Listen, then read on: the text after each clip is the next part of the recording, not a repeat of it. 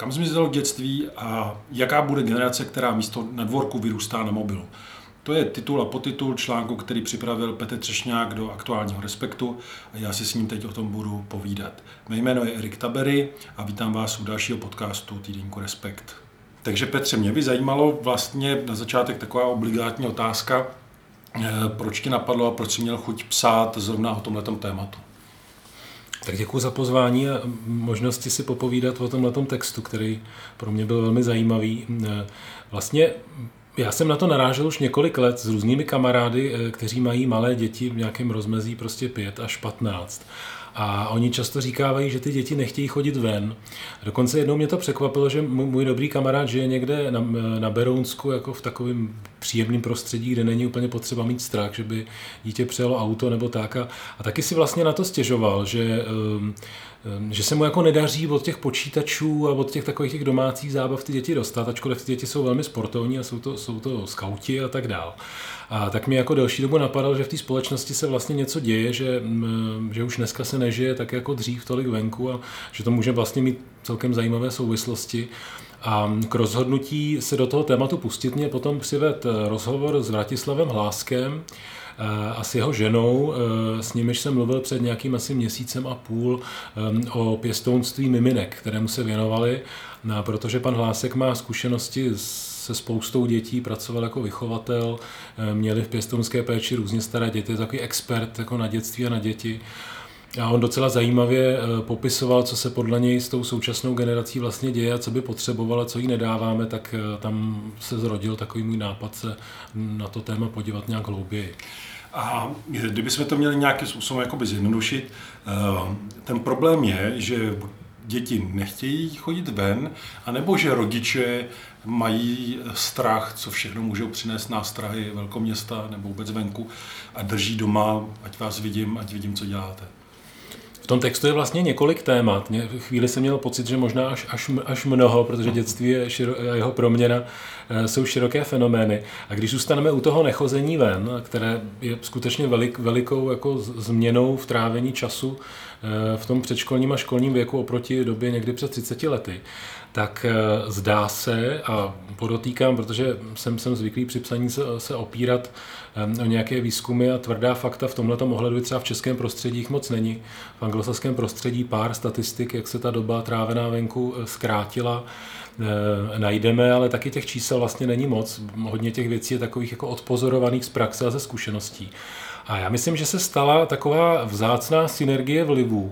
Eh, jedna z věcí, která, eh, která to trávení času venku nějakým způsobem začala omezovat, byla jistá rodičovská úzkost, jo, protože samozřejmě každý rodič si přeje to svoje dítě ochránit a ten, oni, ono se používá termín neregulovaný čas, to znamená, že to dítě si tak trošku dělá venku, co chce, není hmm. jako pod přímým dohledem, eh, tak obnáší jistá rizika. Sami to vidíme na spoustě fenoménů, jako jsou prostě helmy, proježdění na kole, různé bezpečnostní e, normy na hřištích a tak dále, že ta, že ta rodičovská společenská úzkost začala trošku ty děti jako z toho neřízeného běhání, válení se, skotačení, z kterého se občas vraceli z boulí, tak jako stahovat. A do tohohle toho přišel vliv e, těch digitálních technologií, které si děti, jak všichni víme, jako velice brzy oblíbily Nejprve začali hrát počítačové hry, pak se k tomu přidali tablety, mobily, aplikace, sociální sítě, videa na YouTube. A vlastně tahle synergie jistých obav a, a velké přitažlivosti toho digitálního světa způsobila e, to, co v, tom, v, tom, v tomto vydání Respektu říká dětský psycholog Martin Hoffman, že vlastně ono je to dneska ani nenapadá, že by mohl jít ven, že ten, to, to přirozené, co je napadá, na co se těší, Samozřejmě teď trochu paušalizujeme, že není dítě jako dítě, ale v nějakém jako úhrném průměru to, na co se těší, je skutečně, že se připojí k té hře eh, s těmi svými kamarády, eh, kteří sedí také doma u svých počítačů a tím bude realizovat nějakou svoji jako chuť si zařádit. Hmm. My jsme hodně řešili vlastně v debatě redakční, jaký tomu eh, dát titulek Debata byla o tom, jestli to slovo zmizelo, nebude působit jako, že tak trochu nostalgicky jako stárnoucí generace pláčeme nad tím, že eh, zatímco my jsme měli krásné dětství, tak eh, dneska ty eh, děti už ho nemají. Je podle tebe vlastně ta proměna a ta jinakost a ty nástrahy jako objektivní jako fenomén, nebo jsme pořád v pocitu, že jenom tím, že za nás nebylo tolik technologií, eh, tak ty děti prostě teď mají víc možností, ale nějakým způsobem zásadním je to úplně nemění. Hmm. To, to je taková ta věčná otázka, protože my známe ten mezigenerační fenomén, že každá další generace myslí, že, že, že za jejího mládí to bylo lepší a je to něco, co přichází jako v lidské psychice přirozeně. Takže my úplně nedovedeme odlišit tady tu jistou jako nostalgickou nadřazenost starších eh, od nějakou realistickou analýzou těch témat a těch problémů, které se se současným dětstvím pojí. Já osobně si myslím, že tam e, nějaký e, důvod ke znepokojení je a ten důvod se e, mnohem víc týká, týká těla než mysli. Mm. Jo? Že mm, co se týče té mysli, tak samozřejmě svět se nějakým způsobem učí zacházet s informačními technologiemi Eh, kdo z nás eh, nemá pocit, že má trochu problém se nedívat příliš často na mail, tak si ten problém pravděpodobně ještě pouze nepřiznal, protože ta přitažlivost a i ta jako neurochemická reakce v tom mozku, která je popsaná i, eh, i nějakými neurovědci, tak tak je prostě evidentní, že to má prostě přitažlivostní sítivý aspekt a, pracuje to s dopamínem a je tam nějaká, nějaký potenciál k závislosti. Takže určitě tohle jako přitahování technologií je jedna věc. A ta je podle mě velmi dobře zvladatelná. Eh, to, co mě osobně, když jsem si dělal nějaké rešerše a zjišťoval, co vlastně se o, tom, eh, o těch důsledcích netrávení času volnou hrou venku ví, co mě přišlo jako podstatnější, je, že um, ty naše organismy lidské, s kterými přicházíme na svět, um, se příliš nezměnily od nějakých eh, mnoha, teď, teď bych nerad, nerad plácel, protože nejsem úplně zběhlý jako v evolučním vývoji, ale prostě od toho pravěku, od toho paleolitu, jak se často říká, se příliš nezměnily a jsou nějak uh, nastavené vyvíjet se pod určitými vlivy. A jedním z těch vlivů je eh, to, že ten volný pohyb ve 3D prostoru, což to, a to 3D je v tomhle smyslu důležité, protože šplhání po stromech nebo hmm. různé lezení, válení, otáčení se, točení se, jako nějak rozvíjí systémy těla, eh, třeba rovnovážné a nebo proprioreceptivní, což jsou systémy, které nám umožňují to tělo nějak dobře jako ovládat, pohybovat prostorem. Ty se vlastně rozvíjejí stejně jako když posilovně cvičíme biceps, tak nám naroste, tak i tohle, i ta volná hra, to volné skotačení něco s tím tělem dělá. Um, a tohle, když prostě člověk sedí doma u klávesnice nebo u počítačového joysticku, tak nemá šanci jako tolik rozvinout. Um, tím pádem ten vývoj jako nepro, neprobíhá tak, jak bylo očekáváno tou, tou, tou hmm. evolucí. A to může, eh, nebo přesvědčili mě eh, určité jako znepokojící analýzy různých tělových terapeutů, vývojových psychologů, eh, kteří říkají, že ta, ta absence té volné hry může velmi těsně souviset s, s duševním zdravím. To, to, to znamená, že ta jistá epidemie úzkostí nebo duševních potíží, kterou už mají třeba Britové nebo Američané u, u dětí velmi dobře zmapovanou, my, my přesně ta čísla neznáme, ale i lidé z terénu říkají, že toho nějak tak zvláštně přibývá šikana, sebepoškozování, eh, úzkosti eh, u dospívajících a tak dál.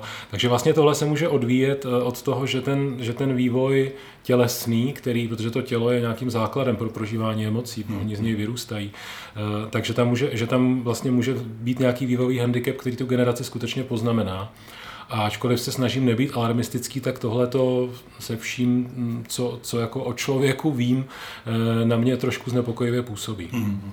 Když jsme si povídali, ten, ten konkrétní případ, na který se budu ptát, eh, tak v tom textu ne, není, ale eh, povídali jsme si spolu i o vlivu vlastně sociálních sítí na vlastní intimitu, pocit přátelství, být součástí nějaké společnosti a tak dále. Eh, to, že vlastně ty děti dneska vyrůstají a berou sociální sítě jako absolutní normu, součást svého, eh, svého života. Jak se tohleto vlastně jako promítá na, eh, na ten dětský svět? Mění to vnímání právě té intimity, svět přátel, kdo je vlastně přítel, jestli ho musím znát osobně, nebo jestli mi stačí virtuální a důvěřu mu stejně, jako kdybych toho člověka osobně znal. Hmm, hmm. Um, Myslím, že vliv sociálních sítí na psychiku je stále ještě velmi podceněné téma a ty e, studie, které k tomu máme dnes, jako poměrně jasně říkají, že zejména pasivní užívání sítí, to znamená takové to jejich projíždění, e, člověka zúzkostňuje nebo mu, mu zhoršuje náladu, zvyšuje stresovou reakci, že to není nic, po čem bychom vycházeli občerstveni, hmm. což si trochu někdy najemně myslíme, když se jdeme na ten Facebook podívat. Bez pochyby to pro děti platí taky. Já bych vůbec nechtěl um, snižovat to, že tím, že se ta jejich socializace digitalizovala, oni, oni svoje vztahy navazují, prožívají online, um, možná, možná i ve větší míře než v tom reálném fyzickém světě. Takže to tu socializační funkci neplní. Uh, to, to vlastně jako psychologové říkají, že plní, že oni skutečně tam se odehrává něco, co se dřív odehrávalo na tom hřišti, nebo v té třídě, která teda nadále jako zůstala, ale že to je, že to je, prostě, že to je prostě nějaká náhrada, která v něčem funguje. Ale jedna věc je, že nemá tu fyzickou složku, což samozřejmě spoustu eh, spoustu jako věcí redukuje. A druhé je, že tam platí jako jistým způsobem jiné zákonitosti eh, a tím, že tam člověk jako fyzicky není, on úplně fyzicky neriskuje tu kůži, tak se jako vyvíjejí určité fenomény, Eh, o kterých mám pocit, že my dospělí víme často velmi málo anebo velmi pozdě. A které působí skutečně jako pozoruhodně v tom smyslu, že člověka nutí k zamyšlení. A bych to zkusím to ilustrovat na dvou příkladech. Jeden je v tom doprovodném rozhovoru k tématu, kde mi vlastně ten uh, dětský psycholog, který je docela můj dobrý známý a mám mě velkou důvěru, on pracuje v, základní škole v Brně, říkal, že se nějakým uh, obvyklým způsobem seznamování dospívajících stalo to, že si posílají nahé fotky a není to způsob obtěžování, což bylo první, co mě napadlo, protože to bude ten sexting eh, slavný, ale je to, je, je to nějaká jako nově se kodifikující norma, jako asi předtím bylo zvednout telefon a zeptat se, jestli by, jestli by nešla ta holka na kafe, tak teďka eh, funguje něco takového. Což mě trošku mm, nechci říct šokovalo, ale rozhodně člověk vidí, že uh, zachází s generací, jejíž nějaké standardy se vyvíjí opravdu jinak, než zná. Jo, to je zajímavé. A pak mi vyprávěl případ, který jako školní psycholog řešil a který uh, vlastně souvisí um, s nějakou, jako řekl bych, jinou parametrizací toho sociálního prostoru, kde to, co je a není pravda, a to, to, co je možné předstírat a to, co není možné předstírat, má mnohem volnější definici než v té realitě. Že v realitě, když kamarád kamarádovi jako nějakým způsobem neříkal pravdu nebo něco na něj hrál, eh, tak bylo asi všem zúčastněným jasné, že to je něco, co se nedělá. Jo. Ehm, v prostředí těch sítí je tohleto velice jako rozvolněné a on právě řešil případ dívky, eh, která žila poměrně čilý sociální život na sociálních sítích, neřeknu vám teďka kterých, ono se to taky možná mění, nebo jich tam bylo víc. A mm, potkávala se s nějakou, nějakými kamarády teď, a bylo to víc lidí, jo, bylo to mhm. třeba jako do deseti. E, něco se tam odehrávalo, aby v jednu chvíli posléze zjistila, že celý tenhle ten svět e, si vymyslela a pomocí jako fiktivních identit e, a fiktivních účtů na těch sociálních sítích pro ní jako zrealizovala jí kamarádka ze třídy. Hmm. A ta kamarádka tohleto divadlo, to Pimperlové divadlo skutečně jako snad dokonce víc než rok jako zvládla obsluhovat a udržovat tu svoji kamarádku z legrace v nějakém jako fiktivním světě, kde ale se vyměňovaly intimní informace a tak dál.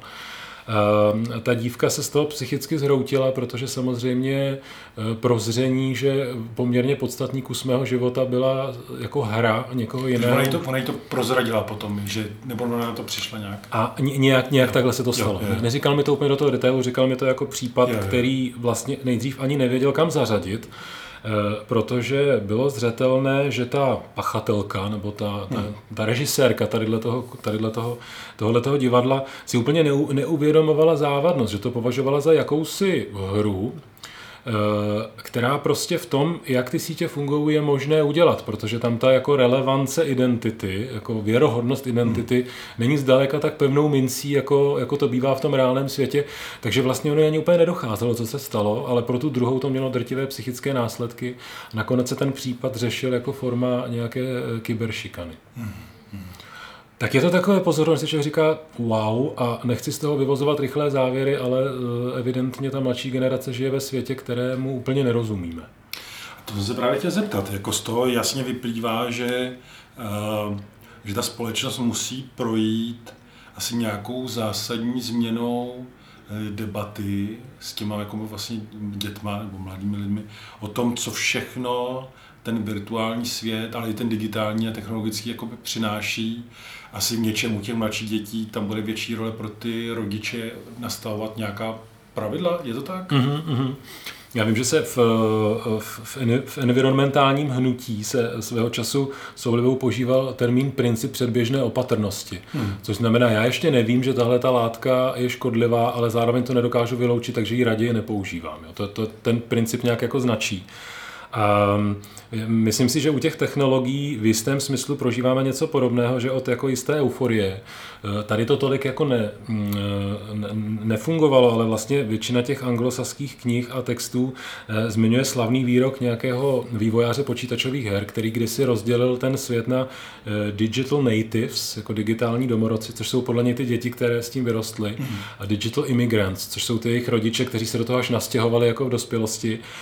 A tak jako říkal, že ty první prostě budou vědět, co mají dělat, protože se do toho narodili, to je jejich prostředí. A tím jako, tím jako eskaloval jistý optimismus a jistý pocit, že tohle to můžeme nekontrolovaně je nechat, protože oni vědí, my nevíme. Jo. Hmm, hmm. A tohle to kivadlo se dneska jako hodně rychle odvrací a vlastně dneska jednak eh, psychologové, psychiatři jako řeší čím dál víc problémů spojených s nadměrným užíváním technologií. Je tam eh, ten potenciál té závislosti je evidentní.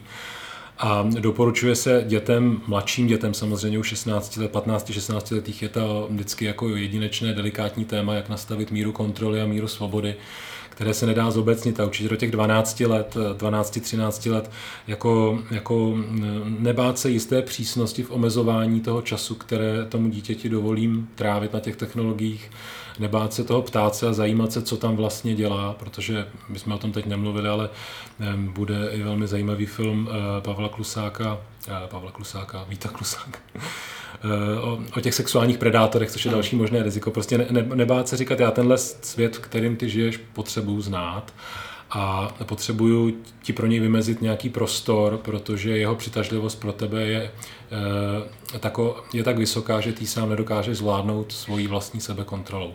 Hmm. Tohle je dneska doporučení, které si myslím, že je relevantní a pro mě vlastně z toho vyvstává jenom, že my žijeme uprostřed e, digitální revoluce, e, velice rychle se mění naše pohledy na to, jestli to je skvělé, protože všichni máme přístup k nekonečné záplavě informací, nebo špatné, protože to zrozuje ten fenomén fake news a přehlcení a přestresování těmi informacemi. Lítáme jako v hodnocení toho, co se děje sem a tam a potřebujeme o tom mnohem víc vědět protože ta proměna je tak rychlá, že tu budoucnost v tomhle eh, bodě jako lze velmi těžko dohlížet.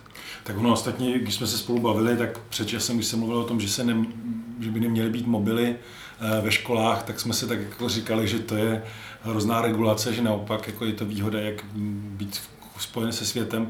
Když jsme se o tom bavili před pár dny, tak už jsme oba spíš inklinovali k tomu, že možná na tom něco je. Možná jsme zestárli trochu možná jsme, té doby. jsme zestárli a nic nebylo tak skvělé jako za našeho dětství. Eh, Petře, já ti moc děkuju. Pro všechny, které to téma eh, zajímá, tak samozřejmě doporučuji aktuální respekt s článkem, kam zmizelo dětství. Eh, těch informací je tam celá řada, plus i rozhovor, který už Petr zmiňoval. Takže děkujeme za, za poslech a zatím na shledanou. Děkuji taky příjemné čtení.